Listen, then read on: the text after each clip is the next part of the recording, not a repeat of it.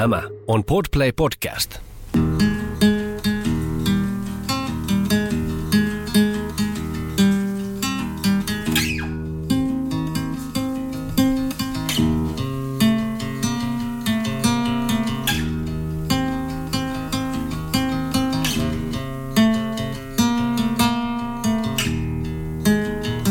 Tervetuloa Sivumennen podcastin pariin. Minä olen Johanna Laitinen Minä olen Jonna Tapanainen, ja tässä podcastissa me puhumme siitä, mistä ei ole puutetta. eli hyvistä kirjoista. Johanna, mä teen shokki alun. Mä oon painanut jo rekkiä. Herra Aappa laulaa. Viimeksi ollaan podcastettu, vai mikä termi tässä nyt käytetään tällaisesta tekemisestä, niin tuossa tammikuussa. Tekemisestä, jota ei tehdä. Niin, juuri, juuri näin. Ollaan siis ei-podcastettu puolen vuoden ajan. Ja mun täytyy nyt tunnustaa sulle, vaikka mä sahaisin omaa tai meidän oksaamme, niin mä haluan kysyä sulta, että mitä mieltä sä oot, ollaanko me enää relevantteja, haluatko kukaan kuulla meistä? Onko kukaan kaivannut tätä comebackia? Pientä heruttamista. Et nyt me toivotaan Niin. niin. sitten niin kuin rynnistystä Instagram-tilille ja Mä en pääse sinne Instagram-tilille, koska mä oon hukannut tunnusluvun okay. jonnekin mun lompuukin sisälle, eli mä en tiedä, miten paljon sillä meitä kysellään. ammattimaisuuden aste korkea. Kyllä, mutta voit sä vakuuttaa, että on kyselty?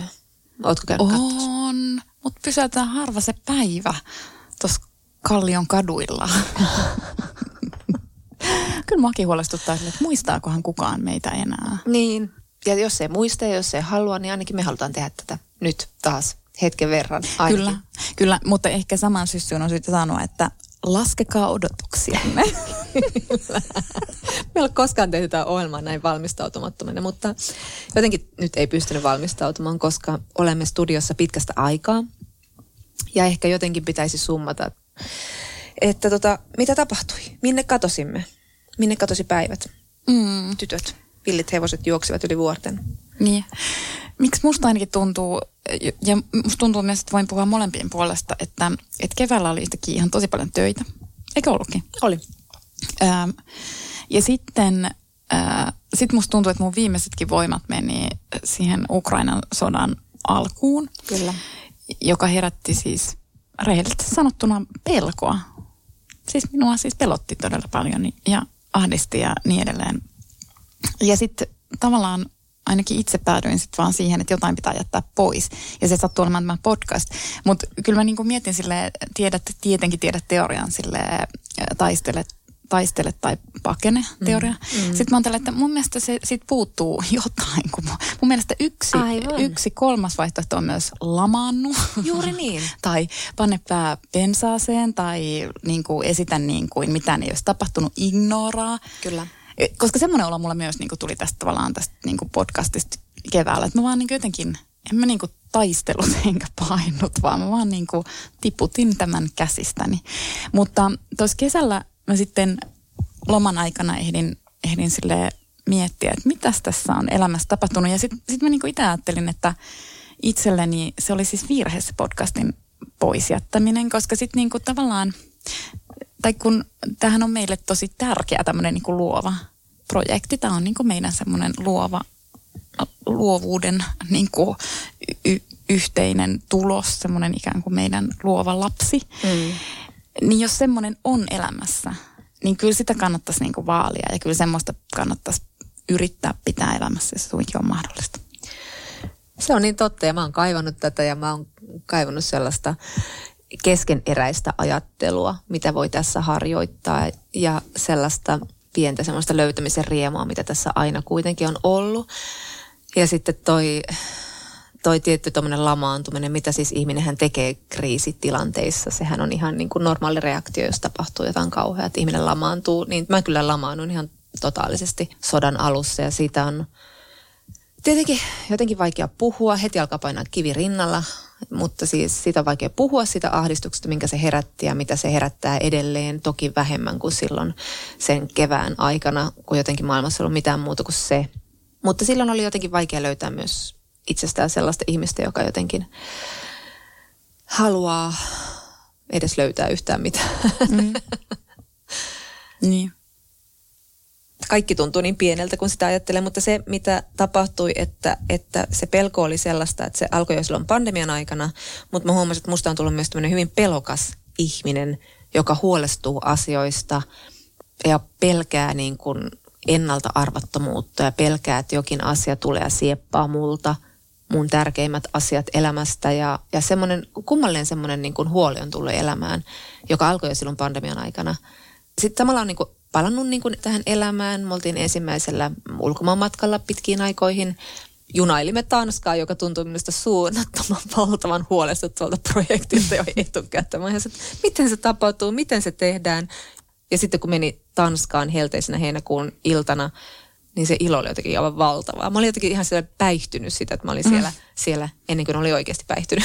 Mm. Mutta siis olin, olin todella siis niin kuin, se tuntui kaikki jotenkin semmoisen löytämisen ilolta. Ja sama tuli sitten, kun oli ekat festarit Sideways kesäkuussa. Se oli myöskin semmoinen, että, että oli ihan semmoinen, että tämä, tällaista se elämä on. Se oli taas sitä semmoista uutta, mitä ei ole ollut nyt kahteen kolmeen vuoteen, vai mikä tämä aikaluuppi on ollut.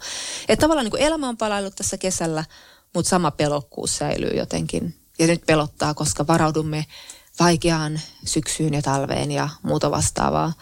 Ja mietin vain, että miten kauan sota jatkuu ja mitä tarkoittaa vaikea talvi ja miten pitää varautua. En osaa varautua tähän mitenkään. Mm. Paitsi mm. huolestumalla raha-asioista.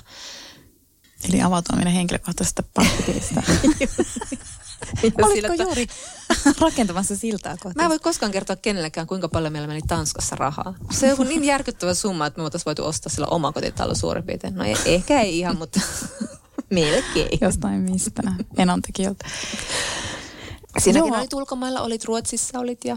Olin Ruotsissa, mutta mähän on ollut siis ulkomailla kyllä jo niin kuin, tässä pitkin matkaa ja niin kuin pandemiankin aikana on ollut Ruotsissa ja, ja Virossa. Ja sit, mutta mä mietin, että ehkä se semmoinen huolestuneisuus se voi liittyä niin kuin vanhemmuuteen. Mm. Ja sitten se Joo. kyllä voi liittyä myös, en minä tiedä, vanhenemiseen. Mulla ei ole niin sitä vanhemmuuden tuomaa huolta, mutta sitten mulle tuli mieleen tuossa Flow-viikonloppuna, kun mä en ollut siis Flowssa, mä olin vaan himassa – No sitten mä jotain tiskailin keittiössä ja siivoilin keittiöä ruoanlaiton jäljiltä.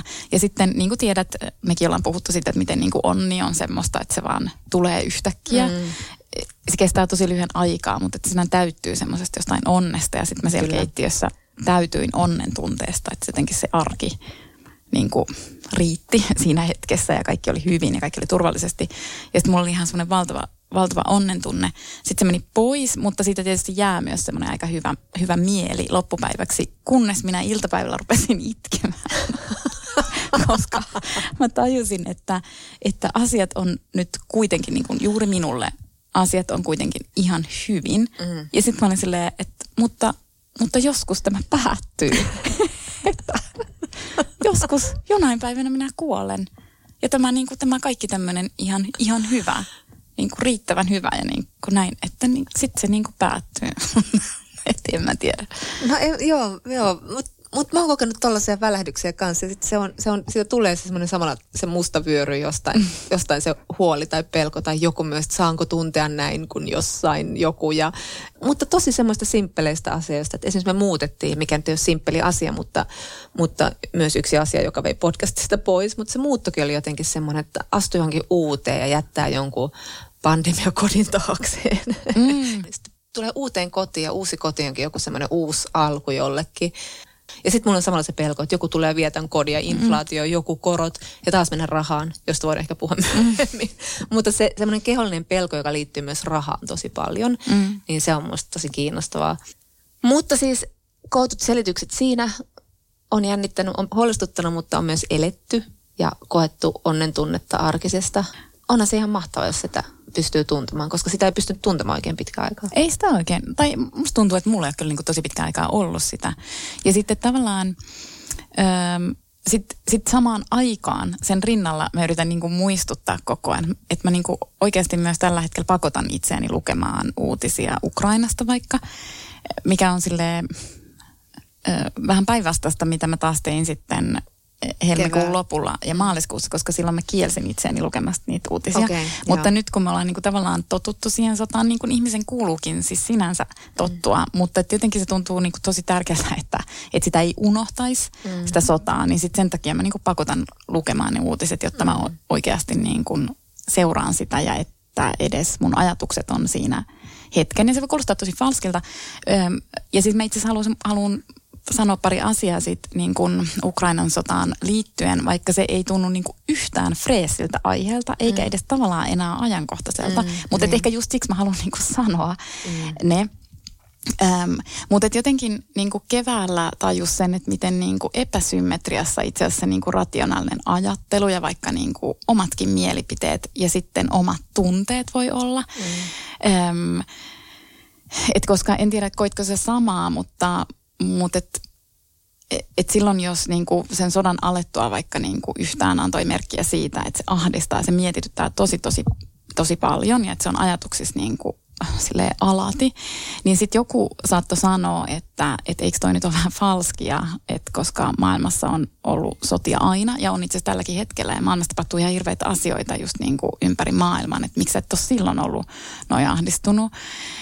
Ja siis mä oon ihan samaa mieltä niin kuin tavallaan, että sehän onkin ihan tosi tavallaan väärin, mm. että ei ole siitä koko ajan ahdistunut. Mutta tosiasiassa mun tunteet on niin kuin ihan erilaiset nyt, kun se sota on niin lähellä. Mm. Että sille ei vaan niin kuin, en mä voi sille mitään. Mm. Se vaan on niin, että se sodan läheisyys niin kuin vahvistaa niitä tunteita tosi paljon. No, mutta mut, eh, se siitä. Mutta sitten toinen juttu, mihin mä myös törmäsin, että sitten jos niin kuin, tavallaan haki vähän sellaista, että mit, miten tähän pitää suhtautua siihen niin kuin omaan myötäkärsijän rooliin, koska kyllä mulla ainakin niin kuin ollut semmoinen olo, että mä oon niin kuin kärsinyt siinä vierestä katsojana. Mm.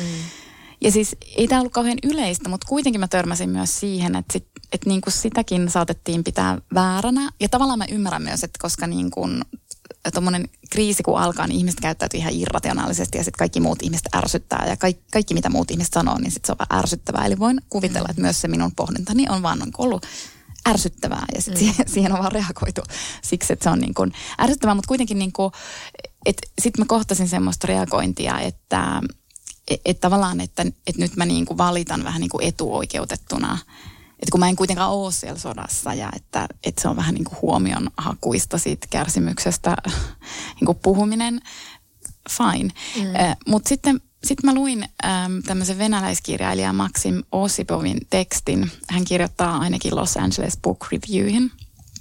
Ja, ja, tota, ja tähän väliin mä itse asiassa sanon, että mut ainakin silloin sodan alussa oikeastaan pelasti niin kuin sekä venäläiset että ukrainalaiskirjailijat, jotka kirjoitti päivittäin niin kuin ympäri maailman lehtiin tuosta tilan, tilanteesta ja jotka niin kuin tavallaan niissä teksteissä yhdisti semmoisen niin äärimmäisen oikeudenmukaisen ja poliittisen ajattelun sitten semmoiseen niin kuin mielettömään esteettisesti täydelliseen mm. tekstiin. Ja mulle ne tekstit oli niin kuin mieletön pakopaikka.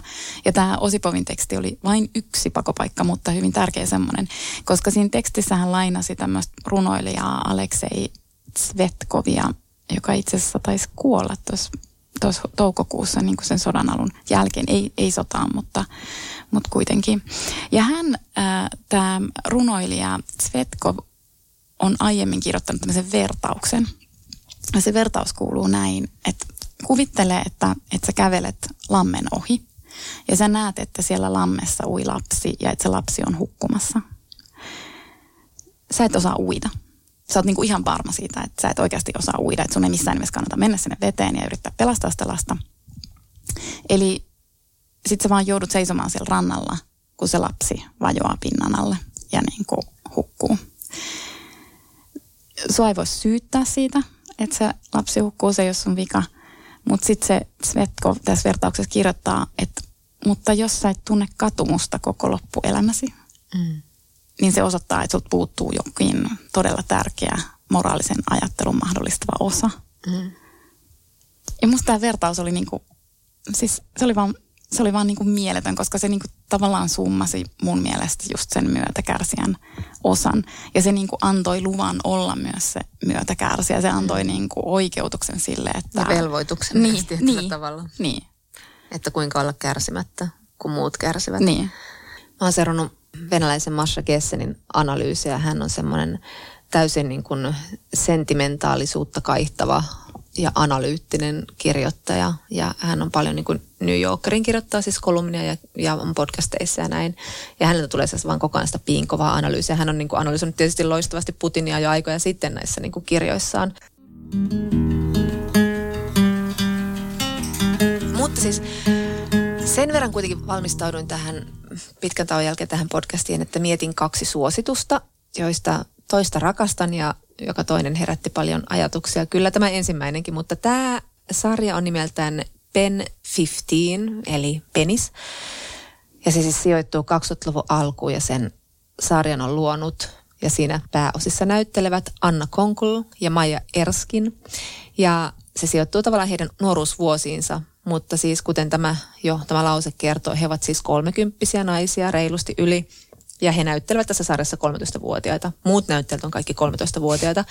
Ja mä muistin, mä katsoin tämän ekan jakson, se hetken, että miksi tässä on jotain niin outoa, että nämä, nämä hahmot on ensinnäkin tosi komediallisia. Anna on siis tämmöinen pitkä honkkeli, jolla on hammasraudat. Maija taas on tämmöinen aasian amerikkalainen lyhyempi, jolla on siis äidin leikkaama pottakampaus. Ja he ovat aivan innoissaan aloittamassa yläasteen. He haluavat astua sinne yhtä jalkaa ja kokea jokaisen asian yhdessä. Jokaisen ensimmäistä kertaa tapahtuvan asian yhdessä. Ja mutta tämä unohtuu tosi nopeasti tämä, että he ovat 30-vuotiaita näiden 13-vuotiaiden näyttelijöiden keskellä, koska he ovat aivan loistavia näyttelijöitä. Tämä Anna on semmoinen niin lempeä kiltti todella niin kuin kiltti tyttö. Maija taas on vähän itsekeskeisempi, jolla on todella outo huumorintaju. Hän esimerkiksi rakastaa Ace Venturaa ja matki, matki aina tilaisuuden tullen Ace Venturaa. Ei mikään valtava niin kuin, suosion tuoma asia hänen elämässään, mutta Anna nauraa aina uskollisesti hänen näille esityksilleen. Mutta tässä oli nää, mä luin näiden tekijöiden haastattelujosta ja nämä on siis olleet ystäviä lapsuudesta asti he halusivat tehdä tämmöisen sarjan, joka on vähän niin kuin rakkauden tunnus heidän ystävyydelleen, mutta samalla niin kuin kuvata se teiniän groteskiutta. Just sitä, mikä tulee sitä, sitä kehon muutoksesta, siitä, että sä oot tavallaan lapsi, mutta sä oot astumassa aikuisuuteen. Sua tavallaan kiinnostaa leikkiä Little Poneilla, mutta sitten sua kiinnostaa seksi aivan helvetisti. Tämä esimerkki on ihan vaan keksitty nyt. Mm. mutta siis niin kuin, että et, et just semmoinen niin outo ristiriita sen aikuisuuden ja lapsuuden välillä. Ja, ja sitten niin kuin, he, just se tulee siitä, että niin kuin nämä tytöt on niin kuin puolta päätä pidempiä kuin pojat. Ja, tai sitten pojat saattaa olla niin kuin pieniä lapsia miehen vartalossa ja niin poispäin. Et se on todellakin groteski aika. No mutta joka tapauksessa tämä sarja oli ehkä niin kuin sen takia niin hurmaava, että sata vuotta jo puhuttu siitä, kuinka tyttöjen välistä ystävyyttä kuvataan ihanasti nykyisin, mutta tässä oli jotain sellaista niin hurma, hurmaavaa, joka, joka siis nauratti ja viihdytti ja itketti mua sen koko sarjan, tässä on kaksi tuotantokautta, koko sarjan ajan. Ja, ja se jotenkin, se, se, tässä on semmoinen loputon näiden ystävien välinen semmoinen usko heidän väliseen ystävyytensä siihen, että vaikka pojat saattavat nimetä heidät luokan rumimmiksi tytöiksi, niin he ovat koko ajan sille, että sähän oot aivan niin kuin mielettömän kaunis. Sä voisit olla huippumallia. He koko ajan vakuuttavat toisiaan mutta myös sillä tavalla, että he näkevät, että he uskovat siihen. Ja tämä tuo mieleen mun oman niin kuin bestiksen, ää, jossain just juuri kun astumassa siis yläkouluun, ja me oltiin vakaasti sitä mieltä, että me oltiin niin by far parhaimman näköiset mimmit koko koulussa. Ei millään muuta suosittuja, valtavat rillit ja itse asiassa semikiusattujakin, mutta kuitenkin oltiin ihan silleen, että kaikki lakoon, että te ette tiedä, ketkä täältä tulee.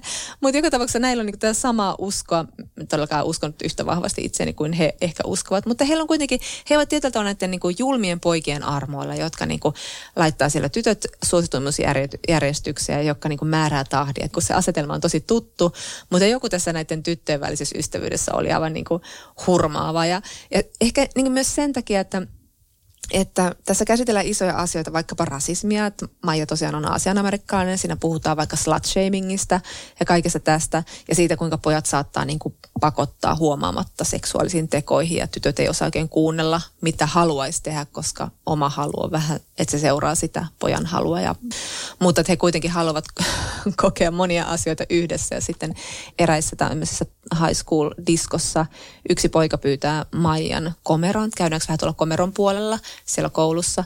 Sitten Maija on silleen, mutta voiko Anna tulla mukaan, koska ne, ne haluaa kokea kaiken yhdessä. Mutta joka tapauksessa kun on seurannut näitä niin kuin amerikkalaisia TV-sarjoja elokuvia, yksi semmoinen mut traumatisoinut oli Larry Clarkin Kids, joka oli semmoinen niin kuin vastenmielinen kuvaus teineistä ja kaikesta siitä, mitä tapahtuu jossain valvomattomissa teinipileissä ja mitä tapahtuu nimenomaan tytöille sellaisissa pileissä. Tai sitten on joku 13-leffa ja sitten on tämä Euphoria, josta mä oon tykännyt tosi paljon, mutta joka toisella kaudella on mennyt tosi semmoiseksi, ehkä semmoiseksi niinku huumepornoksi kautta tämmöisten teini-ikäisten tyttöjen yliseksuaalisoinniksi mm. tai sillä seksuaalisuudelle herkutteluksi. Niin sitten tässä oli ne ongelmat oli tavallisia. Ne oli just sitä, sitä, että mä oon varmaan liian ruma. Miksi musta kukaan poika ei tykkää? Ja Annan elämässä isoin murhe on se, että hänen vanhempansa eroaa. Ei mitään kovin kummallista, mm. mutta kuitenkin aika raskasta nuorelle ihmiselle. Et jotenkin ne ongelmat on pieniä ja sitten tietysti ne elää 2000-luvun alku, alun maailmassa, jossa siis suhteet alkaa jollain kirjalappusella, mm. että tässä sulle. Ja, mutta näidenkin suhteiden kehittymistä vaikeuttaa Maija ja Annan se, että he haluavat kokea kaiken tosiaan yhdessä. Että se on vähän vaikea tulla pojan tähän tilanteeseen. Ja mä nauratti, kun mä muistin, että mä olin juuri tämän ikäinen. Mä olin just aloittanut yläasteen. Mulla oli ensimmäinen niin sanottu poikaystävä. Nyt voi olla paino sillä niin sanotulla aika raskaasti. Mutta joka tapauksessa mä olin täysin totaalisen rakastunut ja odotin, että mä näen sen koulun ruokalassa. Ja mä vieläkin muistan sen tunteen, mikä tuli, kun mä näin sen silleen, siellä se menee, siellä se menee. Ja mulle painosana menee. siellä se menee. Tuolta se tuli ja tuonne se meni, eikä suonut katsottakaan. Mutta sitten tapahtui jotain, oli yksi kesäyö ja mä vähän tutustuin siihen. Mitään tietenkään jännittävää ei tapahtunut sinänsä, tosi lapsellista pölläilyä. Ja sitten mä sain seuraavana päivänä koulun pihalla pienen lapun hänen ystävältään, joka tyrkkäsi mun käteen vähän sille vihaisesti. Mm-hmm. Ja sille siinä lukee, että haluatko seurustella mun kanssa? Terveisin tämä poika. Sitten mm. mä olin silleen, mm. herran jumala, mä olin vatsa sekaisin ja saman tien, miten tällaista Koit sitoutumiskaan välittömästi. Nimenomaan. Ja mun mielestä hän pilasi kaiken, koska mulla oli ollut täysin niin kuin ihana ja onnellinen yksipuolinen romanssi tähän mieheen. Ja nyt miehen. hetkinen, minkä ikäistä? vuotiaisen miehen. Itse asiassa hän oli rehtori.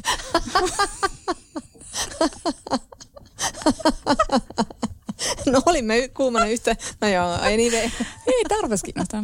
Niin no joo, mutta ei, No mä olin sitä mieltä, että hän pilasi tämä 13-vuotias mies meidän rakkaussuhteen, jota mä olin elänyt omassa päässäni todella täysin tyytyväisenä. Mutta sitten tämmöinen suhde päättyi aika nopeasti. Se päättyi muun muassa semmoiseen, että koulun bussi lähti ja hän oli samassa bussissa ja hän sitten, mä astuin bussiin ja hän nostaa repun siitä, että olettaen, että tulen viereensä, olenhan hänen tyttöystävä, mutta taempana on minun paras kaverini, joka mm. heiluttaa. Mm. Sitten mä oon silleen, eh, Hard choices. Niin nimenomaan. Mm. Eihän mä voi jättää mun parasta kaveria tonne tolle, että terve vaan mitä pojan viereen. Joten mä sitten kävelin hänen ohitseen sille terve ja menin ystäväni viereen, jonka jälkeen sain seuraavana päivänä jälleen uuden, uuden kirjanlapun, jossa luki, että... Sut jätettiin postitlappu. Kyllä. Mä sain postitlapun, että parempi, että olemme hyviä kavereita kuin huonoja seurustelukavereita. Oh. Ja se oli kyllä totta. se oli ihan hyvä summaus sitä kahden viikon romanssista. Sen jälkeen sain odotellakin muutaman vuoden, että tuli seuraava pyyntö. Mutta joka tapauksessa... Mä oon oikeasti arvostanut aina niin kuin teinien tapaa kommunikoida niin kuin rakkausasioissa. Joo, niin. niin. teinit on siinä hirveän hyviä. Paljon just parempia niin. kuin aikuiset. No siis just tämä oli myöskin se pointti, että sä mennään sinne suoraan asiaan, että pitäisikö mm. nyt siis seurustella ja pitäisikö nyt sitten suudella, koska me seurustellaan. Ei sitä ihmeellistä vehtaamista ja signaalien tulkitsemista niin. ja epämääräistä. Onko liian ahdistava, jos me pyydän sua kaljalle tai muuta vastaavaa mm. vaan kaikki on aika selkeää, mutta myös helvetin julmaa tietysti, koska Kyllä. tässäkin Maija ja Anna kokevat tämmöisiä jättämishetkiä. Tosi pitkä suositus nyt, mutta tässä oli vielä joku asia, mitä mä tässä mietin. Mutta mun oikeastaan pitää sanoa, että mä en ole nähnyt sitä sarjaa, mutta siis toi huumorihan sopii mun mielestä teinityttöjen elämän kuvaamisen tosi hyvin. Mm. Eihän mulla mm. nyt hirveän iso otanta tässä elämässä ole, kun oma elämäni vain elän, mutta, mutta kun musta tuntuu, että mulla oli teininä niinku ihan sairaan hauskaa. Että mulla oli oikeasti ne ystävät oli semmoisia, joiden kanssa oli tosi samanlainen huumorintaju. Se oli aika huono se huumorintaju. Mm-hmm. Ja niinku, tavallaan sille huumorille ei ollut mitään rajoja. Ja sitten kun sä aiemmin puhuit siitä itsetunnosta, niin sitten se teini-ikä oli ainakin mulle, kun se oli todella omituinen semmoinen niin vastakkaisten voimien aika. Että musta tuntuu silti edelleen yhä, että mulla oli paras itsetunto siis teinityttönä. Kyllä, kyllä. Mikä on tosiaan hämmentävää, koska niin. mä myös tunsin itseni ihan suunnattomaksi luuseriksi, jota kukaan poika ei todellakaan halunnut, mutta niin. samalla mä olin silleen, että joo, kuulkaa. niin, niin, niin. Että ne, niin kuin, et silti saman, totta, ehkä se oli defenssi, en minä tiedä, mm. mutta siinä oli jotain silti semmoista niin kuin, Se liittyy myös niin siihen, että maailma oli uusi tavallaan, että sä tulit mm. kaikkiin tilanteisiin niin kuin uutena. Niin. Niin sit siinä ei ollut välttämättä mitään. Ja jos niin sulla oli tiettyjä. ystävä, joka oli siinä sun rinnalla niin. silleen niin kuin sisters in arms, niin se, se, se turva oli aivan järjettömän merkityksellinen. Niin. Kyllä. E, kyllä, että se ystäväporukka oli sitten, että et vaikka se olisi kuinka nolattu jossain toisessa tilanteessa, mutta se ystäväporukka otti sut aina sitten semmoisena. Kyllä, juuri niin. Sinuna ja, niin. ja niin kuin maailmanmakeimpana tyyppinä vastaan. Ja siellä tuli aina se varaukseton kannustus mm, niin. ja usko. Kyllä. Mutta sitten mä rupesin kyllä miettimään tätä myötä niinku ystävyyttä, että et tässä oli semmoinen lopetus, joka oli tosi ihana, kun Maija ja Anna miettii yhtäkkiä, että mitä jos he eivät olekaan aina ystäviä. Että mitä jos niin kun toinen masentuu tai toiselle tulee jotain vastoinkäymisiä. Mitä jos heitä alkaa ahdistaa se heidän niin tämä codependency, että ollaan koko ajan niin riippuvaisia toisista, että se alkaa vaan ärsyttää. Tai mitä jos niin kuin toisen maailmankuva muuttuu tai toinen kyynistyy tai ne molemmat kyynistyy ja ne ei vaan niin kuin enää halua olla ystäviä. Ja sitten ne katsoo toisiaan niin kuin kyyneltän partaalla ja sitten ne on silleen, ei, kun me pidetään tuplahäät, sitten me erotaan, sitten me asutaan samalla pihalla ja sitten mä kokkaan lounaat ja sä päivälliset, mä vien sut lääkäri, jossa sairastut ja sitten meidän talon päällä pilvet riippuu vähän matalammalla ja me hengaillaan niissä pilvissä. Muista ulkona, joka perjantai tulee enkeli laskeutuu meidän pihalle ja kysyy, mitä me halutaan, onko meillä jotain toiveita. Me sanotaan, että ei me tarvita eikä haluta mitään, koska meillä on toisemme. Ja sitten se niin, päättyy tämä sarja. Ja sitten mä olin, mietin siinä, että voi ei, koska se oli tosi todellinen hetki, kun ne katsoo toisiaan sille ymmärtäen, että niin, itse asiassa ei meidän ystävyys ehkä oikeastaan kestä. Mm, että niin. on pakko lohduttaa toisiaan tuommoisella tulevaisuuden kuvalla. Ja sitten mä mietin myös paljon sitä, että kun on itse jossain vaiheessa, kun tajus, että romanttinen rakkaus ja sen lupaus on, on suuresti liioiteltu, niin aloin pitää niin kuin ystävyyttä. Älä, älä vie multa mitään iloisia. An, anteeksi, ai niin, kyllä, sä halusit luottaa tähän. No joo, mutta siis mä halusin pitää niin kuin ystävyyttä jossain vaiheessa tosi paljon julistin sitä, että tämä on, niin kuin ystävyys on se korkea olomuoto, mutta sitten samalla tajusin, että mä idealisoin sen ystävyyden ymmärtämättä sitä, että itse asiassa se muuttuukin. Itse asiassa mm. voi tullakin vastaan kaikenlaista ja itse asiassa joku voi masentua, sairastua, kyynistyä, me kaikki vanhetaan, me muututaan, mm. me ollaan ihan erilaisia tyyppejä, niin sitten se ystävyyskin muuttuu ja se saattaa itse asiassa jopa loppua. Mm. Ja, ja sitä on niinku tapahtunutkin lähipiirissä ja sitten mä oon miettinyt sitä, että, että niinku, tavallaan niin, että ei ole tavallaan ajatellut sitä ystävyyttä ehkä kuitenkaan sitten niinku realistisesti, vaan vähän niin kuin idealisoinut sen jollain lailla mm. ymmärtämättä sitä, että se on ihan yhtä vaativa ja hankalaa kuin vaikkapa romanttinen rakkaus tai myös vaikka vanhemmuus, lapsen ja vanhemman välinen rakkaussuhde on myös vaikea. Että, että se on niin kuin pysynyt semmoisena vähän, vähän tämmöisenä, mutta, mutta sitten niin kuin myös... Tosi hyvä, niin kuin tosi kiinnostavaa. Tai siis niin. tosi kiinnostava ajatus ja niin kuin tosi hyvä huomio. Sehän on totta. Ehkä sitten senkin takia just joku Ferranten trilo, trilogia, tetralogia oli niin kiinnostava, koska siinä näytettiin se kateus ja rumuus, mm. mikä liittyy ystävyyteen, mutta, mutta et siinähän, niin. Mutta toisaalta ei sitä toista, ei, ei sitä, sitä huumoria, eikä niin, sitä ei, niin, niin, tavallaan niin, semmoista. Niin. Että sekin oli niin kuin yksi, tietysti. Kyllä. Niin kuin, tietenkin se oli vain yksi siivu tai yksi näkökulma, mutta...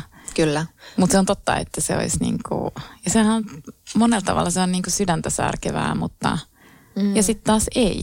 Tai siis... Niin, niin. mutta se tavallaan herättää myös sitä samanlaista syyllisyyttä, että että niin, että kyllä mä pidän juhlapuheita tästä ystävyydestä, mutta sitten kun on ollut tämmöisiä muuttuvia ystävyyksiä, vaikka ystävä sairastuu, ystävä on, ystävyys muuttuu, ystävyys on täysin erilaista, niin sitten mä huomaan, että en mä nyt olekaan täällä niin kuin eturintamassa taistelmassa tämän meidän mm. ystävyytemme mm. puolesta tai pitämässä sitä huolta edes.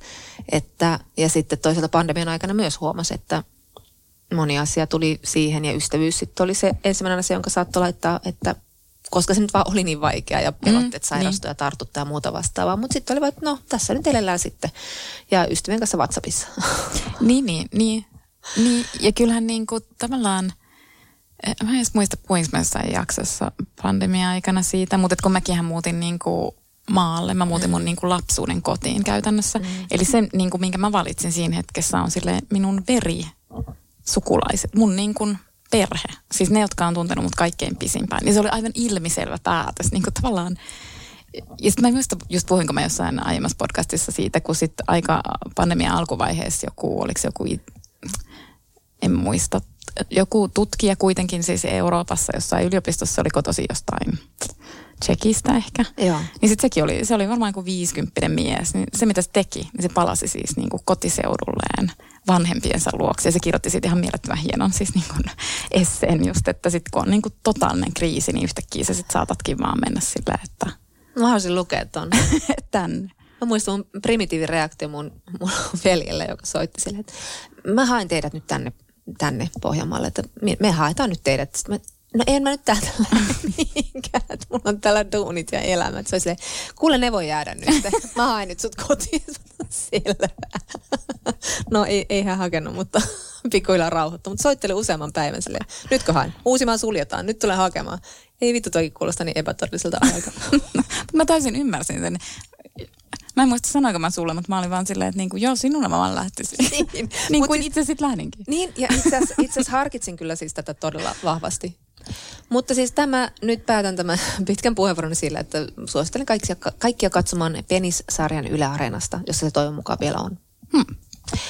Mutta siskoseni, mitä sinä? Minähän ei voi mitään suositella, koska siis musta tuntuu, että mä oon keskittynyt vain pelkästään katsomaan kaikkia siis keskinkertaista, mutta siis mä en ole tehnyt sitä tietoisesti, vaan että mä oon niin kuin ajatellut meneväni kohti jotain, jotain niin kuin laadukasta, hyvää, ja sitten mä aina todennut silleen, että ei, tämä onkin todella keskinkertaista. Ja niin kuin useimmiten se paikka, mistä on tapahtunut, on Netflix, jossa mä oon halunnut katsoa pelkästään romanttisia komedioita. Ja me ollaan vaikka kuinka paljon sun kanssa puhuttu siitä, miten vähän niitä tehdään nykyään. Mutta tällä hetkellä niitä itse asiassa tehdään aika paljon. Niin. Mutta ne ei ole siis erityisen Mm. hyviä. Mm. No, mutta kuitenkin Jokaisen helvetin juhlapöydälle pääsiäis, romanttinen komedia, vapun romanttinen komedia. Mutta sitten on myös siinä välissä, mm. löytyy vaikka mitään. Ja nyt on aika suosittuja semmoiset, jotka jotenkin kietoutuu, kietoutuu niinku ruoan ympärille. Sitten mä aina toiveikkaasti aloitan, no kun ei ole. Ah, no okei. Okay. Ruoka Paitsi, että kun ei ole kiva. Se se just on. Okei. Ja sitten kesällä mä luin äh, semmoisen äh, yhdysvaltalaisen romanttisen kom, äh, romaanin, joka, joka on siis tosi, tosi myyty kirja. Mä olin työmatkalla New Yorkissa kesäkuussa ja siellä mä just niin kuin näin, että tämähän on kaikilla myyntilista. Ihan kaikissa niin kuin kirjakaupoissa. Siis kaikissa niin kuin McNally Jacksonilla esimerkiksi, joka on kuitenkin niin kuin aika kirjallinen kirjakauppa, mutta sielläkin, ja tietysti, ja tämä, niin kuin mä en arvota sitä mitenkään, vaan että musta tuli vaan niin kuin kiinnostavaa ja mä olin sitä, että tietenkin mä ostan ton kirjan, koska oletettavasti se on niin kuin tosi hyvä. Öö, Mutta siis se oli tosi keskinkertainen ja mun mielestä kaikkia, siis tätä kirjaa ja näitä elokuvia yhdistää oikeastaan se, että et niin kuin musta tuntuu, että nyt on niin kuin sanottu hyvästi, että Aristoteleen runousopille. Kun siis pointti on se, että mun mielestä niin kuin genre-kirjallisuudessa Että itsekin ja kirjoittaa paremmin. elokuvissa, niin tavallaan sitten kuitenkin, kyllä mun mielestä draaman kaari on kuitenkin niin kuin aika tärkeä. Aika paljon vaan. Tai jos on, voi tapahtua että jos on juonivetoinen juttu, niin mun mielestä jännite on hirveän tärkeä. Ja sitä jännitettähän luo siis niin kuin vastoinkäymistä, että sillä Mm, päähenkilöllä on mm. vastoinkäymisiä. Ja totta kai, niin kuin, totta kai sä tiedät niin kuin ihan mielettömissä niin kuin, rakkausromaaneissa, siis niin kuin klassisissakin rakkausromaaneissa, sehän tavallaan niin kuin, no okei, sä tiedät, että joko käy niin kuin tosi huonosti tai sitten käy hyvin, Mm. mutta sitten sä kuitenkin heittäydyt siihen mukaan ja, ja sitten sä uskot ne vastoinkäymiset. Eli Mm. tavallaan totta kai se niissäkin, nekin on tietyllä tavalla ennalta arvattavia, mutta kun nyt, nyt niin kuin nämä leffat, mitä mä oon katsonut ja niin kuin romaanit, niin siis kun, kun mä en niin kuin usko mitään, mitä niissä tapahtuu. Ja se romaanikin, se oli niin kuin lausetasolla tosi sujuvasti kirjoitettu, eli se oli sinänsä siis taitava kirjoittaja, mutta mut et siinä ei niinku tapahtunut, ei tullut esteitä niinku rakkauden tielle. Ja mm. sitten niinku, mun mielestä kysymys kuuluu, että miksi mä siis luin 400 sivua. No mun piti pakottaa itteni, kun mä oon silleen, että ehkä Mm. tulee vielä este. Mm. että nyt mua niinku ajoikin se niinku esteen jano, kun yleensä ajaa siis se, että voi kun nämä esteet väistyisivät, mutta nyt mä vaan niinku luen sille, että pakkohan tässä on niinku joku Niin, este ja tulla. on yleensä kuitenkin aika antelias sitä kohtaa, että on se suspension of disbelief, eli siis niin kuin pidättäytyy epäuskosta, niin. Niin. että on valmiina uskomaan Kyllä. tähän juttuun. Ja sitten kun tarpeeksi monta kertaa sitä uskoa koetellaan, niin on se, joo, anta, antaa olla, mä en jaksa yrittää. Ja tuossakin romaanissa siinä oli siis niin, että, että siinä oli tämmöinen niinku kilpakosia, mutta kun se, edes se päähenkilö ei tykännyt siitä kilpakosiasta, niin eihän se niinku... Mitä? Ja sitten mä niinku luin sen loppuun, kun mä toivoin sille, että varmaan tässä käy, tässä on niinku onneton loppu. Mua niinku ajoi vaan se, että toivottavasti tässä käy huonosti. Niinhän vallas se niinku, Mutta ei, kun tässä kävi ihan hyvin. Ja siis, niin kun, ja siis en, mä en edes sano, että onko tämä hyvä tai huono. Mua ei edes kiinnosta sen arviointi, onko se hyvä vai huono. Mutta siis se on, se on mun mielestä niin kiinnostavaa. Ja siis mun kannalta se on siis sinänsä huono, kun minä niin. siis Niin. itse asiassa haluaisin niin. sen Aristoteleen säännönmukaisesti Niin. etenevän tarinan, jos kysymys on genre-kirjallisuudesta, siis kuitenkin niin kuin juonivetoisesta, niin se on se, mitä minä kaipaisin, mutta siis minä en ole siihen törmännyt. Just niin, ja- jos nyt on tuommoinen niinku triangeli, että, että kumman otan, Team Jack vai Team Peter, niin kyllä se pitäisi olla kuitenkin semmoinen, että vai mitä, toi on kyllä, ei kun vitsi, Niin, mutta niin jos ei totakaan osata tehdä kunnolla, niin se on aika peruskauraa kuitenkin tuollaisessa romanttisessa Kyllä. jutussa, mutta ei osata sitten. Kyllä, mutta siis että mun niinku tämmöinen Tämmönen viesti maailmalle. Trendi, niin, tai siis tavallaan niinku, että mun mielestä tämä on joku trendi, tai en tiedä, onko se trendi, mutta se on asia, jota nyt niinku, johon törmää koko ajan, että niinku jännite puuttuu tavallaan. Joo, kyllä, joo, joo. Ja siis niitä elokuvia on niinku loputon määrä Netflixissä, mm. jossa ei ole siis jännitettä, Mm, mm. En mutta joita jotkut nimeltä mainitsevat uskollisesti seuraavat. you might like this. I want to believe. And then I didn't. Mutta sitten ehkä tässä kesän jälkeen äm, törmäsimme tuttuun aiheeseen, koska nyt on puhuttu paljon vaikuttajista. Äm, ja mä en aio mennä nyt siihen kovin syvälle, koska siis siitä on niinku sanottu mun mielestä oikeastaan niinku kaikki mm. mahdollinen. Mutta mulle tuli vaan yksi juttu mieleen, kun siis niin kuin vaikuttajista puhuttiin myös tota viime keväänä ja mä merkkasin niin kuin sen muistiinpanona ylös. Mun mielestä viime keväänä, niin kuin, mä en muista mistä se lähti, mutta sitten vaikuttajat niin kuin halus puhua siitä, että heidän työtään ei arvosteta. Ja, ja siis tavallaan mä mietin jo silloin keväällä ja nyt mietin niin kuin uudelleen, ja tämä on niin kuin tavallaan kyllä sanottu, mutta minä sanon sen, sanon sen silti. Mutta kun, niin kuin vaikuttajathan on, enkä edes mene siihen, että vaikuttajia on tosi monenlaisia, mutta siis tavallaan, että jos sä teet niin kuin vaikuttajayhteistyötä, niin sähän olet niin kuin nykyajan mainosnikkari. Mm. Sähän olet niin kuin mainostoimisto, ikään kuin yhden hengen mainostoimisto, vanha, vanha tai sanottu mainosmies. Mm. Ja siis heitähän ei ole siis koskaan arvostettu. Mm, Mm, siis sehän on niinku ammatti, jolle on niinku ilkuttu iät ja ajat. Ja mulle tuli keväällä mieleen, mä en tiedä muistatko Kyllä. sitä stand-up-koomikkoa, semmoinen jenkki äh, Bill Hicks, Kyllä. joka oli aktiivinen 80-luvulla, Kyllä, 90-luvulla. kyllä, kyllä. Sitten se oli semmoinen niinku vitsi tai show, se, on, se, on niinku, se löytyy jos sen etsii YouTubesta, niin se on jotain on marketing ja se Joo. suuntaa sen niin kuin, markkinoinnin parissa työskenteleville ja mainosten parissa työskenteleville ja Siis tämä brutaali. siis erittäin. Mutta kun se vaan tuli mun mieleen tästä keskustelusta, kun siis tavallaan silleen, että Niin, tämä on vähän historiaton tämä keskustelu, koska siis oikeasti Aina on ollut se. se on aina se ryhmä, jolle on vaan niin kuin ilttu. Ja se tulee siinä, it's the name of the game. Ja Kyllä. niin kuin, että se, se pitää niin kuin, siis sinänsä kestää. Siinä ammatissa myös ansaitaan hyvin paljon. se on Mm, vähän kyllä. niin kuin se, että sä ansaitset paljon, mutta sen varjopuoli on tämä, että sua ei arvosteta. Että deal Juuri with niin. Niin, juuri niin. Koska rahahan on siis likasta. Niin. Niin. Siis että se on niinku tosi himoittava asia ja niinku, totta kai se tuo statusta ja valtaa, mutta se myös likaa sun kädet tavallaan. Se on niin ja se pitää hyväksyä. Kyllä. Mutta sitten ehkä toinen liittyen tuohon vaikuttajakeskusteluun, sit kun mä mietin, että, että miksi se näyttää tällä hetkellä siltä, mitä se näyttää, niin on itse asiassa myös se, että se on tosi nuori ammatti. Tosin tämä oli minulta lahja, tämä Bill Hicks ja tämä niin kuin historia näkökulman tuominen. Mm, Mutta kun se on niin kuin tosi nuori ammatti, sen harjoittajat ovat erittäin nuoria myös. Mutta niin kuin kaikissa mu- muissa, niin kuin monet muut ammatit on tosi paljon perinteisempiä, että siellä on niin kuin tavallaan se sukupolvien ketju. Mm. Ja silloin kun sä joutut hankalaan tilanteeseen nuorena jossain ammatissa, niin yleensä sä voit kysyä joltain mentorihahmolta, että mm. miten tässä tilanteessa pitäisi mm. niin kuin toimia. Tai sulla on se työyhteisö suojana Niin. myöskin. Niinpä. Ja siis tällä kyseisellä ammattiryhmällä ei ole sitä, kun sit, mm. että siellä ei ole tavallaan sitä niin kuin historiaa. Koska et mun tekisi mieli sanoa niin kuin tosi monelle, että yleensä paras tota juttu on, että ei vaan kommentoi. Mm. Tekee vaan sitä omaa Niin, tekee vaan sitä omaa. Ei osallistu julkisiin keskusteluihin, niin. ellei ole niin kuin aivan, aivan Niin. pakko. Ei ainakaan valita siitä, että miksi ei arvosteta. Koska niitäkin ammatteja Koska on on aivan rankkaa ja niin, ja niitä on niin kuin aivan siis julmitusti niitä ammatteja, ei arvosta, mutta kukaan muu ei valita siitä julkisesti. Mutta tähän tulee mieleen, oli musta tosi virkistävää tämä Tuune Schunnensonin haastattelu Hesarissa hiljattain tai jotain aikoja sitten. Häneltähän ilmestyi se Päivät, päivät, päivät romaani, jota en ole lukenut, mutta kuitenkin tämä haastattelu sai mut innostumaan jotenkin siitä kirjasta, tai siis että pitäispä lukea. Hän on mahtava. Kasavaa sekin kirja. Varmaan ihan näinä päivinä lue. Mutta joka tapauksessa hän, hän oli siinä haastattelussa ihana, kun hän puhui siitä, niin kun, siitä että influencerit kuitenkin, niin kun, ne sitoo sen henkilökohtaisen elämän siihen kaupallisuuteen. Että se tulee niin kun sitä kautta myös, että onhan se niin kun, onhan se aivan eri tason myöskin mainosnikkarointi. Kyllä. Sun koko elämä ja sun, sun ihmissuhteet, sun parisuhde, sun lap, suhde lapseen, niin ne on kaikki sitä, niin kuin, minkä sä kaupallistat. Ja jotkut influencerit sanoo sitten, että no hei, ihan sama, tällä mun vahvalla sijoitusrahasto ja niin poispäin. Ja niin, ja se onkin ihan hyvä, hyvä tavalla vastaus, mm. että niin kuin, tämä on sun valinta ja näin saat tehdä, mutta siitä saa kuulla myös kritiikkiä. Mutta sitä, mitä mä mietin, on aina, aina ollut tässä suhteessa se, että jos kaupallista ihan kaiken, mikä liittyy omaan elämään, ei tietenkään ihan kaikkea. Kaikilla ihmisillä on oma privaatti elämä, joka ei siellä näy, mutta moni asia sun elämässä.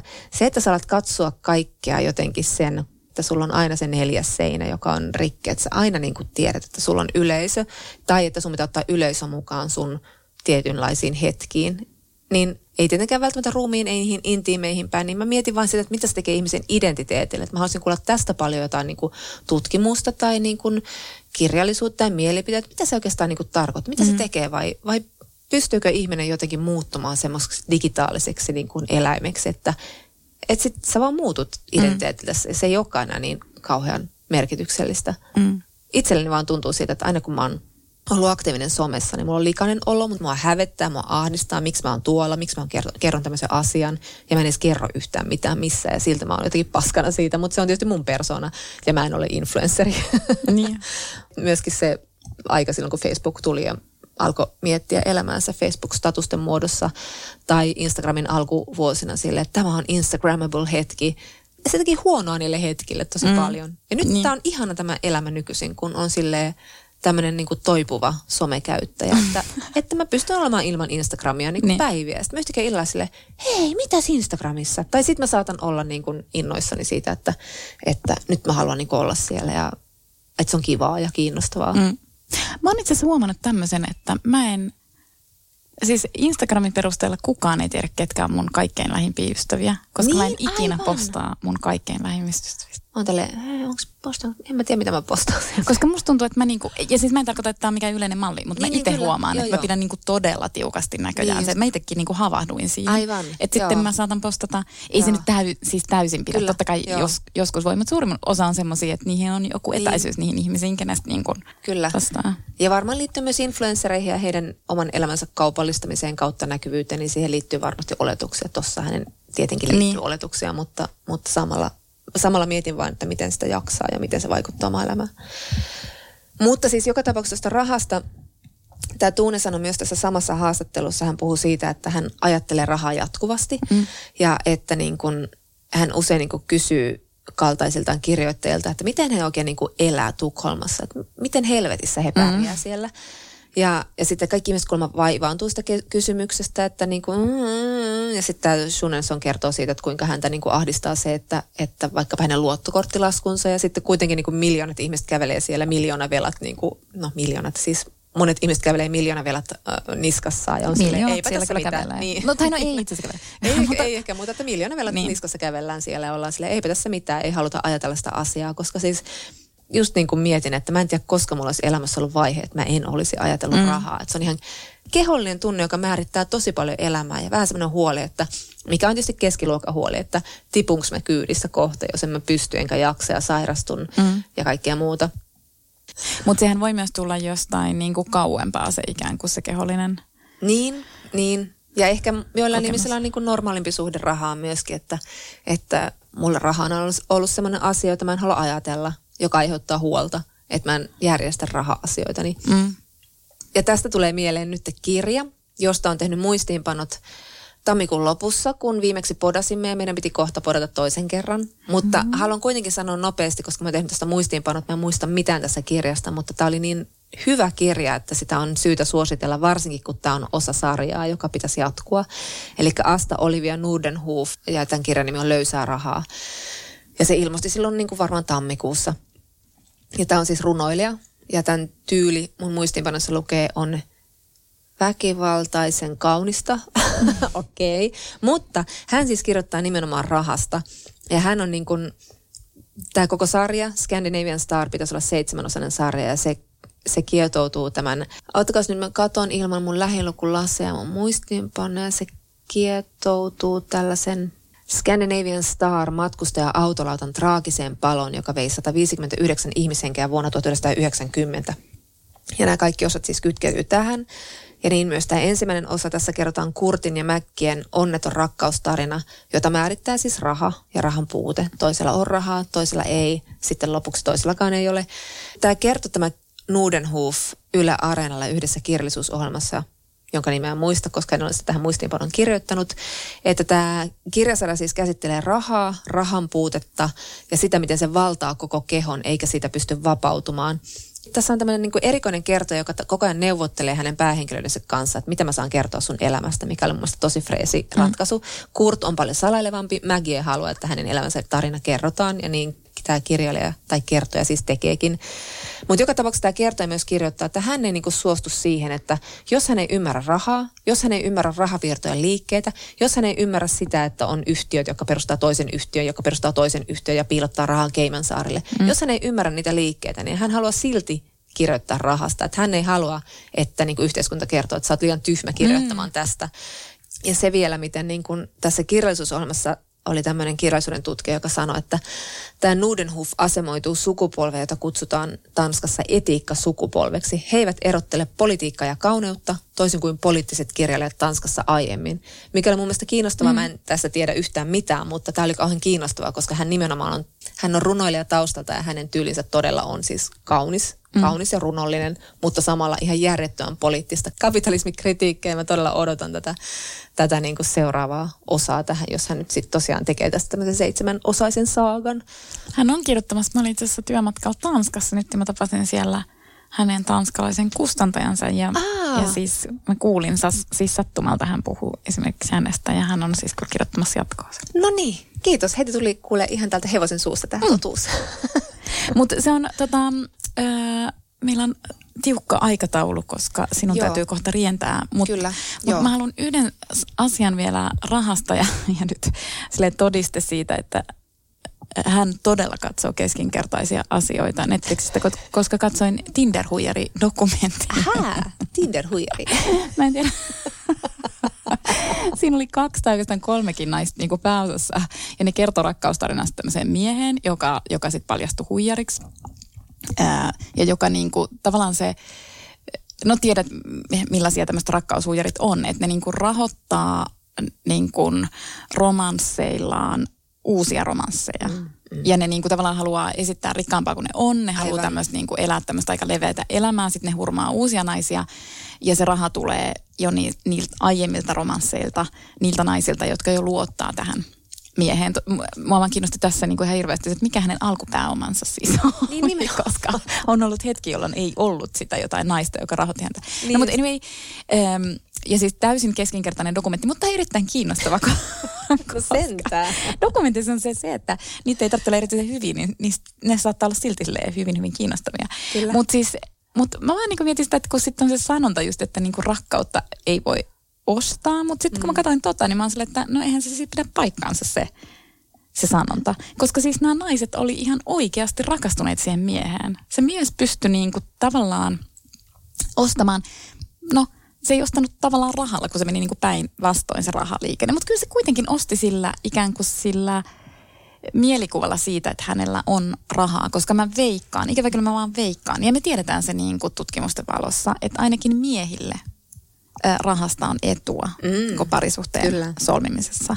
Naisille ei välttämättä, mm. mutta miehille on. Se ehkä on muuttumassa naisille. Niin, ja kyllä, ja kyllä mä itse asiassa luulen myös, että naisillekin niin. oletettavasti kyllä on. Ja kyllä se niin. tuo niin kuin statusta, että kyllä se niin kuin varmasti on niin. Mutta kyllähän se niin kuin, että et se ei niinku täysin pidä paikka. Se voi olla, että se ei ole maailman kauneinta rakkautta mm, ja se ei mm. ole ehkä niinku vastavuoroista rakkautta. Mm. Mutta kun siinä dokumentissa katsoi niitä naisia, niin kun ne oli ihan oikeasti siis rakastuneet. Ne oli valmiit tekemään tosi paljon sen miehen vuoksi. Mm. Ne oli mm. valmiita antaa niin kuin kaikki rahansa omalta tilitään, niin kuin säästötilinsä. Siis puhutaan niin kuin oikeasti isoista summista, kymmenistä tuhansista euroista, tosi isoista. Ne oli valmiita ottaa lainaa.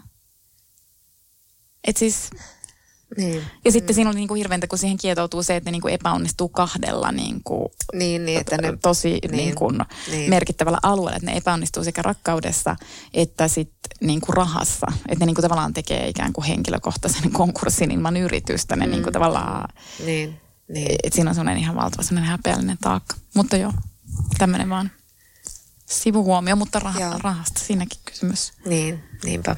Että kyllä rahalla saa. Kyllä rahalla saa.